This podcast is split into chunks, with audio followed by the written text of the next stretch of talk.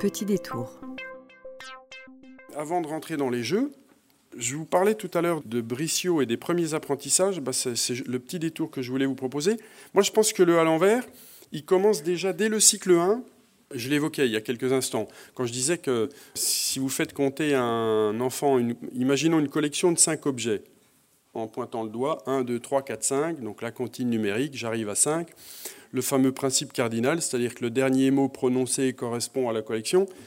Honnêtement, ça ne veut pas dire grand-chose. D'ailleurs, il y a plein, enfin il y a plein, ça arrive régulièrement qu'un gamin, euh, il compte, et puis vous lui dites, euh, alors finalement, il y a combien d'objets? Et puis il recompte. 1, 2, 3, 4, 5. Mais il y a combien d'objets? 1, 2, 3, 4. Eh ben, un enfant qui fait ça, c'est clair qu'il a le 5, il n'a pas, pas construit le 5, il ne sait pas ce que c'est que le 5. Le comptage, il faut en faire. Alors Brissot en parle beaucoup. Si, le sujet vous intéresse, faut lire les deux derniers ouvrages de Brissot. Il explique, lui, pour lui, il y a le comptage numérotage. Ce que je viens de faire, c'est du comptage numérotage. C'est-à-dire que l'enfant qui fait 1, 2, 3, 4, 5, puis si vous lui demandez combien il y a d'objets qui répètent, etc., pour lui, ce sont des numéros. Il n'est pas, pas, encore rentré dans le nombre. Le comptage, euh, quand on rentre dans les nombres, il faut que ce soit du véritable dénombrement.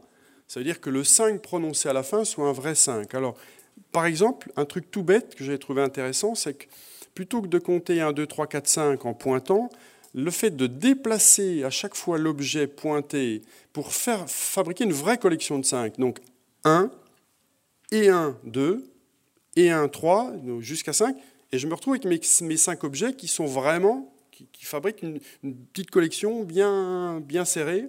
Rien que ça, c'est un petit truc intéressant, je pense. Il y a la notion de collection témoin, les cartes, les dés. Donc le 5, c'est bien de l'avoir euh, en vision dé ou en vision carte. Qui soit pluriel, en fait, le 5. Qui soit pas que 1, 2, 3, 4, 5.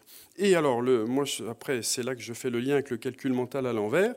Je pense qu'une fois que ça c'est fait, l'idéal, c'est étant, de dire à, l'enfant, le 5, est-ce que tu peux me le fabriquer euh, de différentes façons, par exemple avec tes doigts? Donc c'est ce que je disais tout à l'heure. S'il est capable, d'une fois qu'il a compté ces cinq objets, de dire, bah, les cinq objets, ça, correspond à ça ou à ça, en changeant les doigts, pas toujours de la même façon, et ben là, on est vraiment dans le 5. Le 5, il est riche, il est pluriel. Et ça, je pense qu'il y a un lien, donc cette notion de mental à l'envers, on peut la faire vivre très tôt, dès le cycle 1, on est déjà un petit peu dans le à l'envers.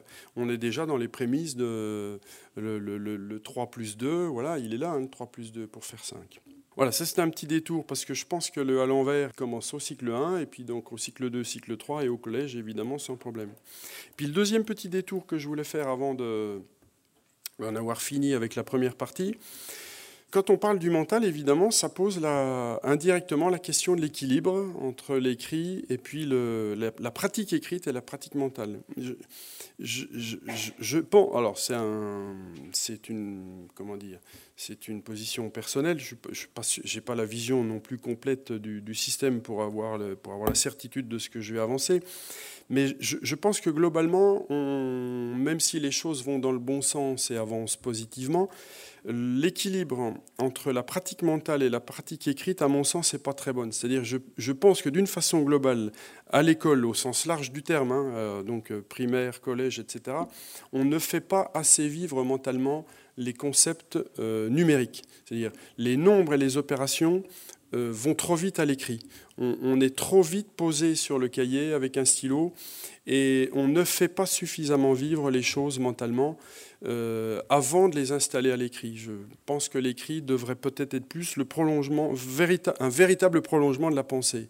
Alors que très souvent, on, va, on pose les choses à l'écrit en se disant euh, ça va être solide, ça va être bien installé.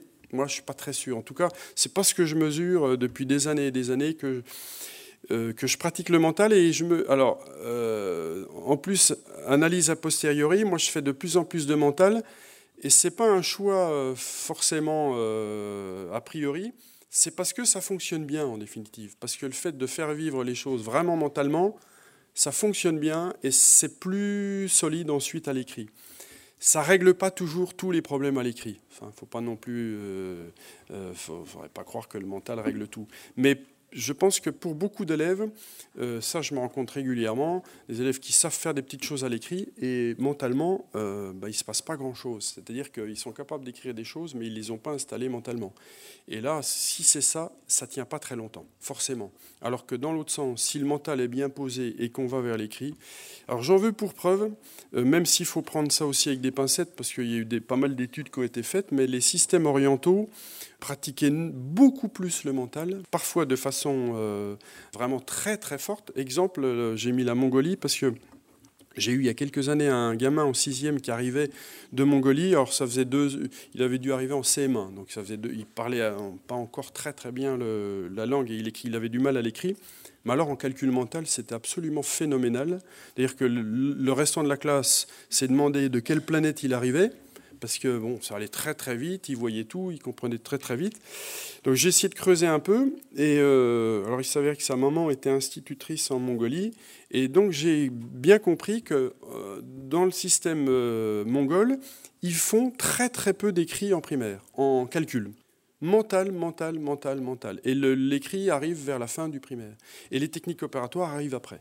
Et alors là, c'était évident qu'au niveau mental, il était très très au-delà mais de l'adulte moyen français, hein, si vous voulez. Il avait 11 ans. Alors, c'est un exemple, hein, je ne veux pas non plus tirer une conclusion, mais euh, tout ça pour, pour dire que.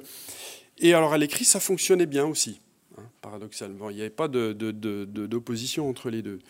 Donc, voilà, moi, ce que je pense, c'est qu'il faut ne pas avoir peur de faire du mental, Bon, maintenant les programmes, enfin en tout cas les nouveaux programmes qui arrivent sont clairs. Hein. la dimension mentale, elle est quand même bien mise en avant. Euh, les nouveaux programmes qui arrivent pour la rentrée prochaine, la cycle 2, cycle 3, cycle 4, la dimension mentale n'a jamais été aussi forte. Donc on est quand même depuis une vingtaine d'années dans une, dans une vraie évolution, je l'ai mis, la évolution positive des programmes. Ce que je crains un peu, c'est qu'on n'a pas on n'a pas la, culture, en tout cas, des orientaux, ça c'est sûr. Et puis peut-être qu'il y a eu une période, il y a longtemps, il y a quelques décennies, où le mental était vraiment pratiqué, mais c'était un mental qui était euh, peut-être, euh, on va dire, un peu à l'ancienne, c'est-à-dire vraiment axé sur les automatismes. Euh, l'apprentissage par cœur, qui n'est pas non plus la référence à retenir. Donc, faut, faut surtout pas dire faut faire du mental comme on en a fait, parce que ça, c'est pas très bon. Donc il faut trouver l'équilibre entre le sens et la technique, mais je pense qu'il faut développer la, pratique du mental. Donc il faut, il faut mettre en place une culture qui n'est peut-être pas forcément installée, en tout cas diversement suivant les endroits, ça c'est sûr. Hein. Moi je me rends compte, euh, en tout cas, alors je connais mieux le second degré parce que j'y suis, et je me rends compte que alors dans, dans, le second degré, il y a un chemin énorme à faire pour, installer les pratiques mentales, parce qu'elles ne sont pas énormément installées, c'est évident. Et donc là, on est sur un de culture.